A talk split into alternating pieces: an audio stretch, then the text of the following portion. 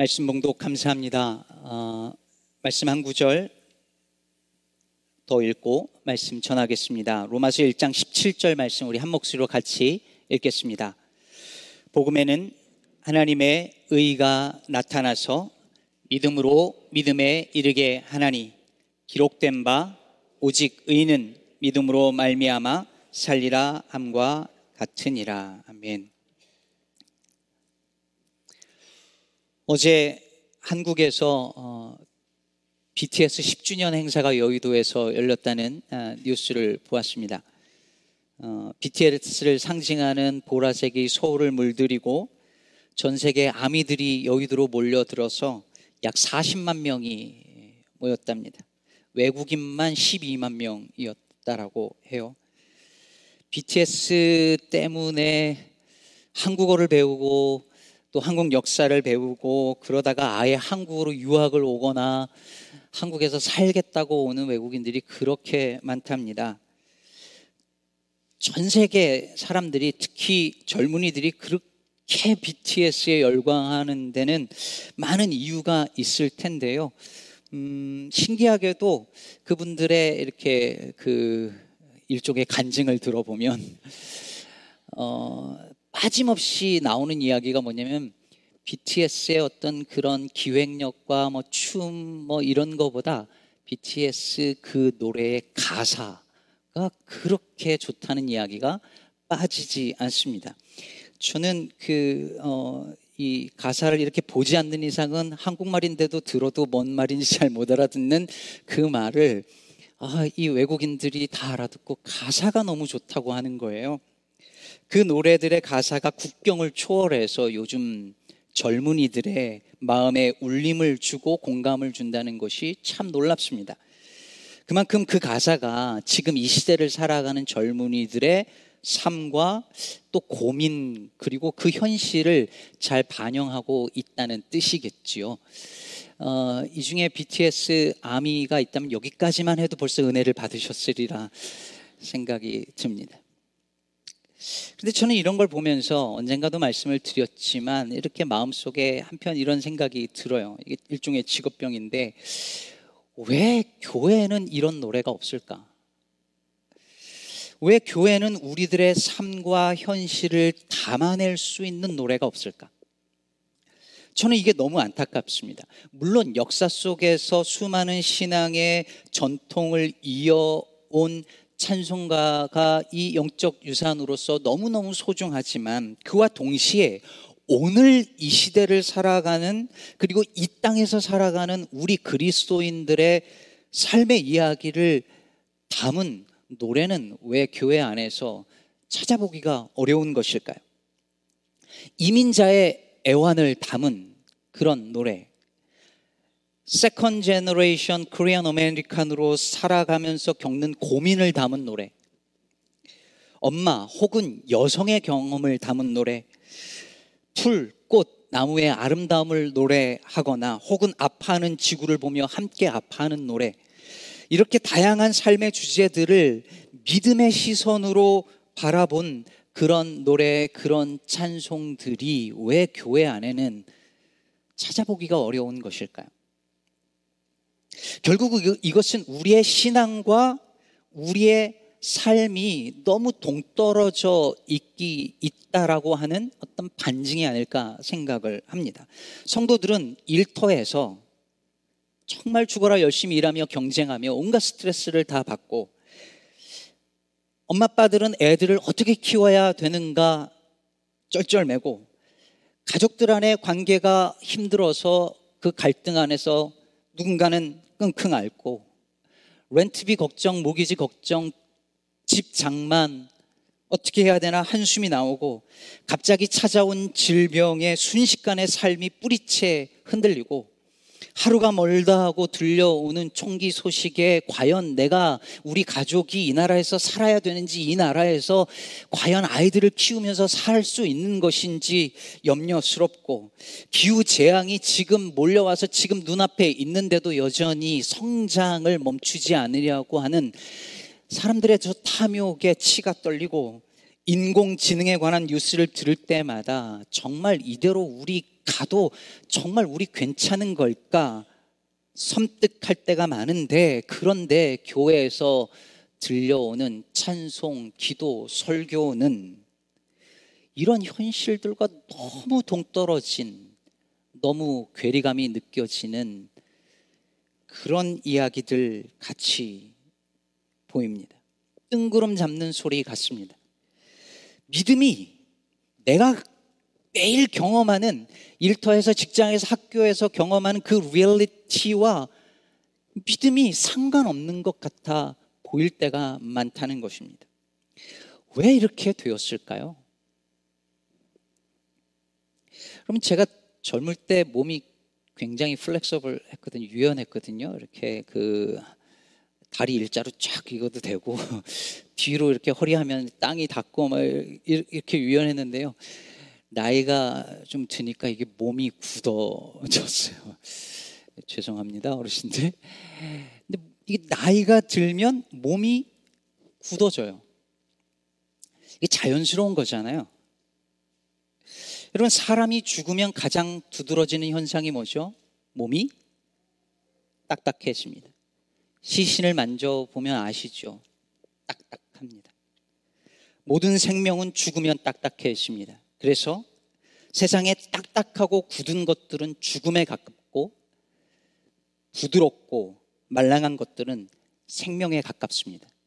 그래서 한민복 시인은 오늘날의 문명을 가리켜서 딱딱하게 발기만 하는 문명이라고 했고 이 시대에 필요한 건 저 갯벌이 보여주는 것처럼 말랑말랑한 힘이라고도 했습니다. 그런데 문제는 우리의 기독교 신앙 역시 딱딱해져 버렸다는 사실입니다. 예수님은 이 땅에 말랑말랑한 몸을 입고 오셔서 사람들과 더불어 먹고 마시면서 사셨고 그렇게 살아 숨쉬는 이야기를 우리들에게 들려주셨는데 우리는 그 펄떡펄떡 살아있는 그 이야기를 딱딱한 명제와 교리와 종교적 규범 안에 가둬버렸습니다. 교회 안에서 성도들이 하는 말이 딱딱합니다. 성도들의 표정이 딱딱합니다. 교회의 조직 체계가 딱딱하게 굳어져 있습니다. 그러니 이런 식의 신앙 체계가 이 딱딱한 신앙 체계가 내 삶 혹은 우리가 살아가고 있는 이 땅의 현실과 무관하게 느껴지는 것은 어쩌면 너무 당연한 일일지도 모르겠습니다. 그래서 설교자의 사명이 있다면 그것은 딱딱하게 굳어진 것을 풀어내는 것입니다. 아니, 그것은 설교자만 아니라 성경을 읽고 묵상하는 우리 모두가 해야 할 일입니다. 굳어지고 딱딱해진 교리들을 그 교리적인 언어들을 묵상하고 또 묵상해서 말랑말랑하게 만드는 거예요. 예수님은 굳어진 것들을 풀어내셨는데 우리는 다시 이 기독교라고 하는 이 종교 체계 안에서 그 말랑말랑하고 살아있는 그 이야기들을 다시 틀 안에 딱 가둬서 딱딱하게 굳어지게 만들어 버립니다. 이것을 다시 묵상을 통하여 기도를 통하여 살아 숨쉬는 부드럽고 말랑한 그 힘 있는 이야기로 풀어내야 하는 것이죠. 그래서 그 안에 원래 담겨져 있는 생명의 이야기를 꺼내야 합니다. 오늘 설교 제목이 복음 안에 나타난 하나님의 의입니다. 얼마나 재미없고 딱딱합니까? 설교를 듣고 싶은 마음이 일도 생기지 아니하는 재미없는 딱딱한 제목이죠. 그런데 이게 제가 지은 게 아니라 바울이 한 말 그대로입니다. 아까 읽은 로마서 1장 17절이 로마서 전체의 주제 문 구절이라고 하거든요. 거기서 말하잖아요. 복음에는 하나님의 의가 나타났다. 복음에 나타난 하나님의 의, 이게 로마서의 제목이라고 해도 과언이 아닌 중요한 말입니다. 그런데 복음에 나타난 하나님의 의, 이러면 이게 무슨 말인지 알아듣기가 어렵습니다. 복음은 뭐고 하나님의 의는 뭐, 뭐죠? 그래서 우리는 이 단어들 안에 담겨져 있는 이야기들을 찾아서 들어야 해요. 로마서를 읽을 때 그 속에 담긴 이야기들을 풀어내서 들어야 합니다. 그래야 굳어진 것들이 풀어져서 살리는 언어가 됩니다. 미국의 소설가 플래너리 오코너가 이런 말을 했습니다. 잘 들어보세요. 이야기는 이야기가 아닌 다른 방식으로는 전달할 수 없는 것을 말한다. 누군가 이야기의 내용에 대해 묻는다면 그에게 해줄 수 있는 가장 적합한 답은 직접 읽어보세요. 한 문장이나 몇 개의 단어로 말을 할 수 없기 때문에 이거를 풀어놓을 수 없기 때문에 어떻게 하냐면 이야기를 하는 거예요. 그래서 이야기는 이야기가 아닌 다른 방식으로는 이거를 어떻게 말을 할 방법이 없어요. 여러분, 복음이 그런 겁니다. 복음을 이신칭의 믿음으로 의롭게 됨, justification, sanctification 이런 몇 단어로 복음을 담아낼 수가 없습니다. 그건 안 되는 일이에요.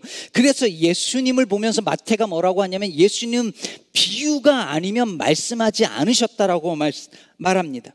하나님 나라에 대해서 예수님은 언제나 이야기를 하셨습니다. 비유로 말씀하셨습니다. 왜냐하면 다른 방법이 없기 때문입니다. 하나님의 나라는 이 복음은 이야기로서밖에 말할 수 없어요.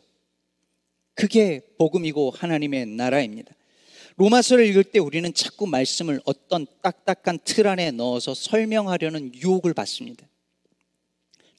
딱딱 떨어지게 앞뒤가 맞게 논리적으로 맞게 교리적으로 체계화해서 설명이 클리어하게 딱 되게 그렇게 하기를 원합니다. 구원의 순서 같은 것을 따져서 거기에 딱 넣고 싶어 해요. 제가 20대 때 신학을 공부하면서 그런 고민을 많이 했어요.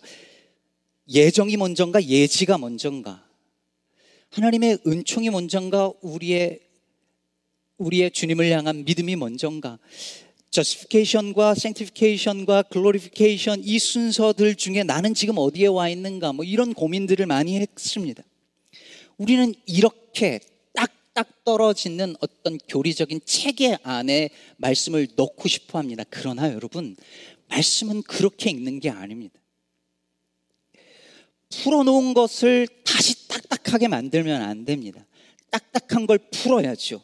그래서 말씀 안에 담긴 숨소리를 듣고 이야기를 들어야 합니다. 사도 바울도 지금 이야기를 하는 거예요. 우리는 잘 모르지만 이야기, 이 로마서를 쓸 때 듣는 사람들은 이야기가 들렸을 거예요. 아는 이야기들을 사도 바울이 가지고 오거든요.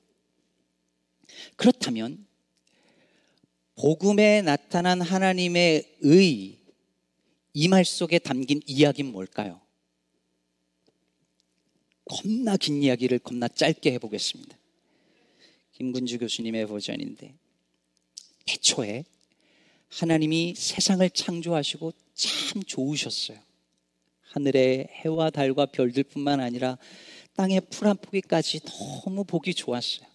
그리고 하나님이 흙으로 빚으신 사람을 거기다가 두시고 그 세상을 잘 돌보고 관리하라고 하셨어요. 근데 인간이 하나님처럼 되고 싶어서 반역을 저질렀고 그래서 세상이 망가져 버렸습니다.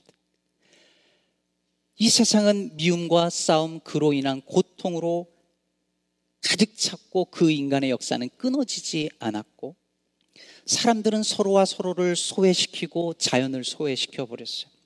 그 모습을 보면서 하나님이 이 어그러지고 비틀어진 세상을 바로 잡겠다라고 마음을 먹으세요. 그래서 생각한 하나님의 방법이 뭐였습니까? 한 사람을 선택해서 부르시고 그로 민족을 이루어서 그 민족으로 온 세상을 다시 회복하는 바로잡는 복의 통로로 삼고자 하셨습니다. 그가 누굽니까? 아브라함입니다. 그래서 하나님이 아브라함과 약속, 즉 언약을 맺으십니다. 하나님은 그들의 하나님이 되고 그들은 즉 이스라엘은 하나님의 거룩한 백성과 나라가 되어서 세상을 섬기겠다는 그 covenant 언약이었습니다. 그런데 이스라엘은 그 언약에 faithful 신실하지 않았습니다. 끝까지 계속해서 불순종하고 또 불순종하고 하나님보다 우상 섬기기를 좋아했습니다. 자, 이제 어떻게 할까요? 하나님이 정말 좋은 세상을 창조하셨는데 망가져 버렸어요. 그래서 이 망가진 세상을 다시 바로잡겠다라고 선택한 민족은 불순종해 버렸어요. 이제 어떻게 할까요? 하나님이 이제 어떻게 하면 좋을까요? 저들이 약속을 깨버렸으니, 언약을 깨버렸으니, 하나님도 언약을 깨버리고 그들과 세상을 다 없애버려야 할까요? 아니요. 하나님은 끝까지 그 커버넌트에 신실하기로 하셨습니다. 그 약속을 지켜내십니다. 어떻게 해요? 십자가에 죽기까지 복종하신 예수님의 그 신실함을 통하여 그분의 신실함을 통하여 하나님과 우리의 관계를 바로잡으시고 이 망가지고 어그러진 세상을 바로잡으십니다.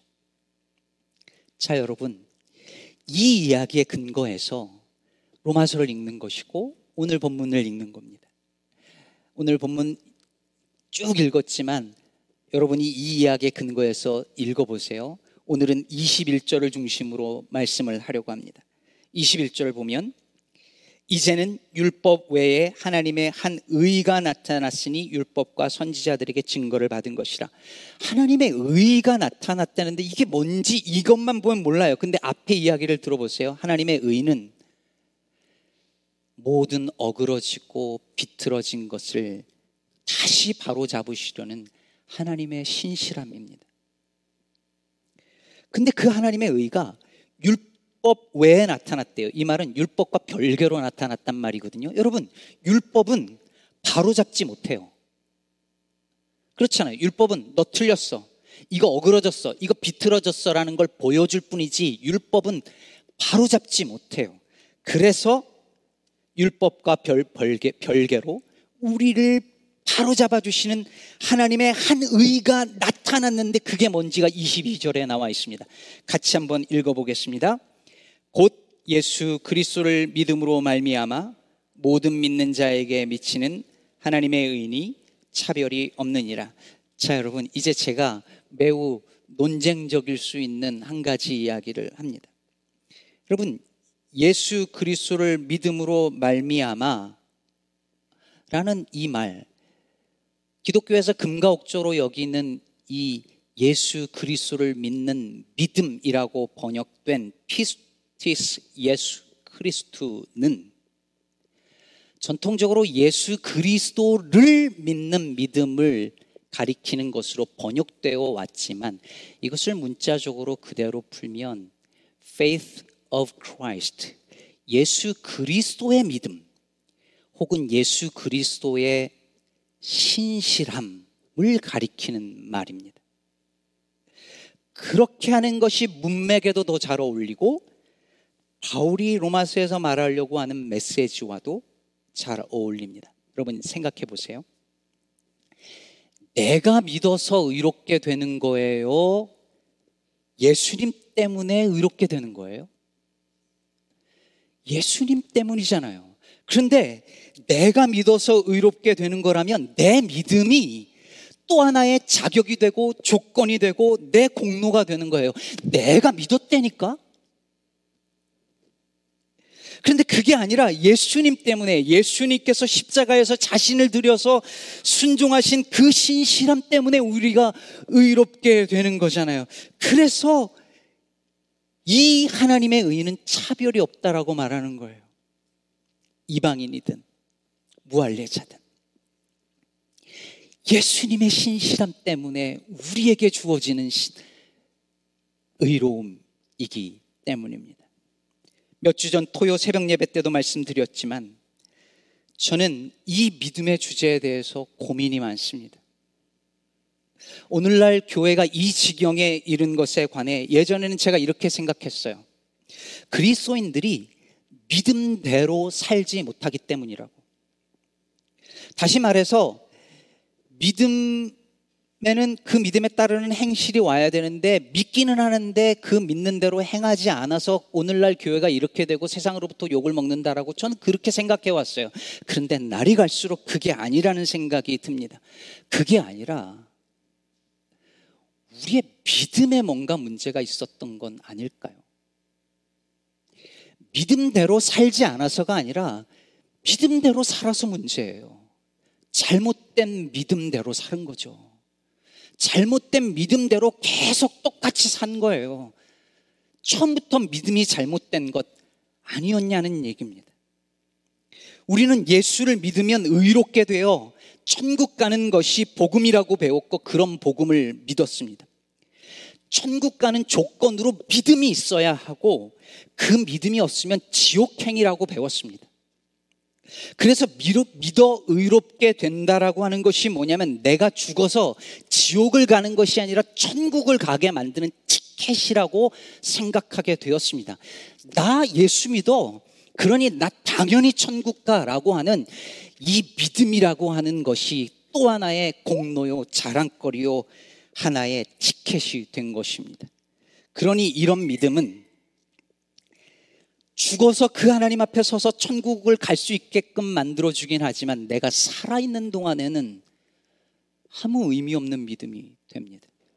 이에 대해 달라스 윌라덴이 이렇게 말합니다. 비록 이 구원관과 은총 이해가 죽을 준비는 하게 해 줄지언정 어떻게 지금 부활의 삶의 은총과 능력 속에서 살아갈 것인가에 관해서는 아무런 도움도 주지 못한다.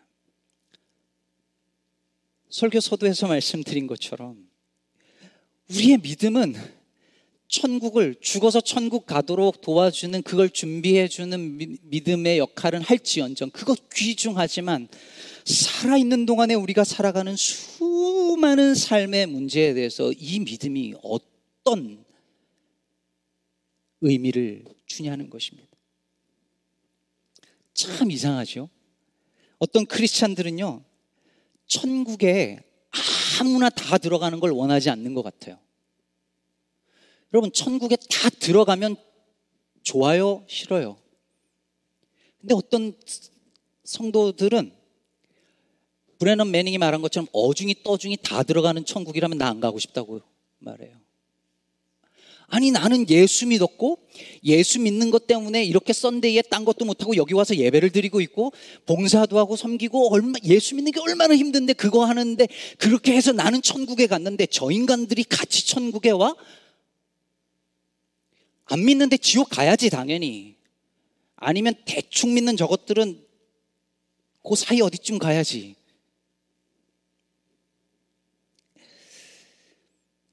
여러분 이상하잖아요 어느새 내가 가진 믿음이 내 공로가 되고 의가 되고 자랑거리가 되어서 남을 판단하고 정죄하는 기준이 되어버린 건 아닐까요? 그러나 오늘 본문 27절은 말합니다. 그런 즉, 자랑할 때가 어디 있느냐?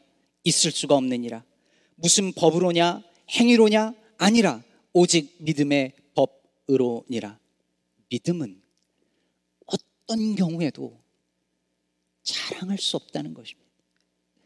내가 믿는다는 사실이 내가 당연히 의롭게 되어야 된다라고 하는 자격 조건으로 공로로 내세울 수 있는 게 아닙니다. 그렇다면 우리의 믿음은 무엇일까요? 우리는 안 믿어도 되는 걸까요? 우린 무엇을 믿는 것일까요? 하나님께서 모든 어그러진 것들을 바로 잡으신다는 그 하나님의 신실하심을 트러스트하는 것입니다. 십자가에 나타난 예수님의 신실하심을 통하여 내 믿음이 있기 전에 예수님의 신실하심이 먼저 있어 그 신실하심을 통해 이 세상의 모든 깨어지고 비틀어진 그것들을 하나님이 바로잡기 시작하셨고 마침내 이루실 것이라는 사실에 대한 신뢰입니다. 그리고 그렇게 바로 잡으시는 하나님의 그 의의 일에 함께 하자고 하나님이 손을 내미실 때, 네, 하고 순종하는 믿음입니다. 사랑하는 여러분, 만약에 여러분이 뭔가를 바로 잡으실 수 있다면 뭘 바로 잡고 싶으신가요? 저는 초등학교 4학년 때 엄마에게 거짓말하고 우유값 삥 땅한 거 과거로 돌아가서 바로 잡고 싶습니다. 저는 제 아버지가 술독에 빠져서 그렇게 고통스러워하던 그 시절로 돌아가서 그 모습, 그 가정 바로 잡고 싶어요. 여러분은 뭘 바로 잡고 싶으십니까? 어떤 분은 병들어 버린 몸을 바로 잡고 싶을 테고 깨져버린 누군가의 관계를 바로잡고 싶으실 겁니다. 다음 주가 6.25인데 남북으로 갈라진 조국의 그 아픈 현실을 바로잡고 싶어 하기도 하고 미국과 한국 이 좌우로 쫙 갈라진 나라를 바로잡고 싶어 하기도 합니다. 병들어 끙끙 앓고 있는 이 생태계를 정말이지 바로잡고 싶습니다. 어떻게 할 수 있을까요? 어떻게 개인의 삶과 공동체와 이 세상을 바로잡을 수 있을까요? 어떤 이는 바로잡기 위해 돈의 힘을 믿고 어떤 이는 세상을 바꾸기 위해 정치의 힘과 이념을 믿습니다. 기술 발전과 그리고 과학이 결국은 세상을 바로잡을 거라고 믿는 사람들도 있습니다. 그러나 그리스도인들은 신실하신 하나님께서 세상 사람들이 미워, 미련하다라고 말하는 그 십자가에서 보여주신 신실하심으로 하나님이 반드시 바로 잡으실 것을 믿는 사람들입니다. 지난주 시애틀에서 한인 부부가 길거리에서 총격으로 희생되는 일이 있었습니다. 뉴스 보셨을 겁니다. 차를 타고 신호를 기다리고 있는데 총성이 들려왔고 남편은 본능적으로 임신 8개월인 아내를 감싸 안았는데 남편은 팔에 총상을 입고 아내와 뱃속의 아이는 사망했습니다. 두 살 배기 아들은 남아있는 아들은 아직 엄마의 죽음을 알지 못한다는 기사도 보았습니다. 여러분, 우리가 사는 이 미국은 미친 사회입니다. 미친 세상입니다. 비틀어질 대로 비틀어진 망가진 사회입니다. 이런 세상을 살면서 믿는다는 건 무슨 의미입니까? 믿음은 무엇입니까? 이 악하고 왜곡된 세상에서 살면서 나는 예수 믿어 의롭게 되어서 안전하다고 자랑하는 믿음입니까? 그럴 수 없습니다. 지금 눈앞의 현실은 암울하고 아무런 소망이 없고 이 사회에는 답이 없는 것 같이 보여도 하나님께서 이 깨어진 세상을 치유하시며 바로 잡으시는 의로우신 하나님이라는 사실을 우리는 신뢰합니다. 그리고 그 하나님 나라 백성으로 우리 역시 이 세상을 바로 잡으시는 의의 도구가 되어 사는 것. 그것이 우리가 믿는다라고 말할 때에 그 의미가 되어야 하지 않겠습니까? 말씀을 맺겠습니다. 도종환 시인이 어떤 마을이라는 시를 썼는데요. 사람들이 착하게 사는지 별들이 많, 많이 떴다. 개울물 맑게 흐르는 곳에 마을을 이루고 물 바가지에 떠 담던 접동 새소리 별 그림자 그 물로 쌀을 씻어 밥 짓는 냄새 나면 굴뚝 가까이 내려오던 밥티처럼 따스한 별들이 뜬 마을을 지난다. 사람들이 순하게 사는지 별들이 참 많이 떴다. 참 사람들이 착하고 순하게 사는 저 마을에 별들이 이렇게 많이 떴대요. 이 시를 도종한 시인이 충북 제천에서 썼습니다. 충북 제천시 백운면 평동리 판화가 이철수의 마을에서 쓴 시입니다. 착하고 순한 사람들이 사는 마을. 도시에서 별이 안 보인다는 거예요. 왜 안 보일까요? 우리 생각하죠. 공해가 많아서. 근데 시인은 그런 얘기를 하는 게 아니에요. 도시에서 살면서 사람들의 마음이 딱딱해지고 강팍해지고 경쟁해서 그렇게 살다가 보니까 사람들이 서로를 안 돌아보고 별을 안 보니 별들이 자기를 안 보아주니까 그 도시를 떠난 거예요. 그리고 착하고 순하여 서로를 바라보고 별들이 별들을 바라봐 주는 그 마을로 모여들어 거기 떠 있는 거죠. 충북 제천에. 아는 분만 아시죠? 저는 로마서 8장에서 바울이 피조물이 탄식하며 뭔가를 기다리고 있다라는 그 말이 이렇게 들립니다.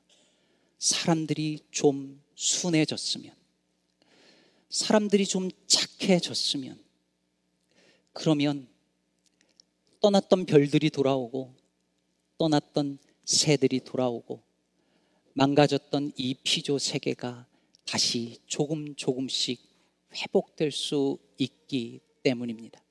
사랑하는 성도 여러분, 하나님께서 그렇게 하실 것입니다. 그 하나님의 신실하심을 믿는 자들을 통하여 하나님이 바로 잡으실 것입니다.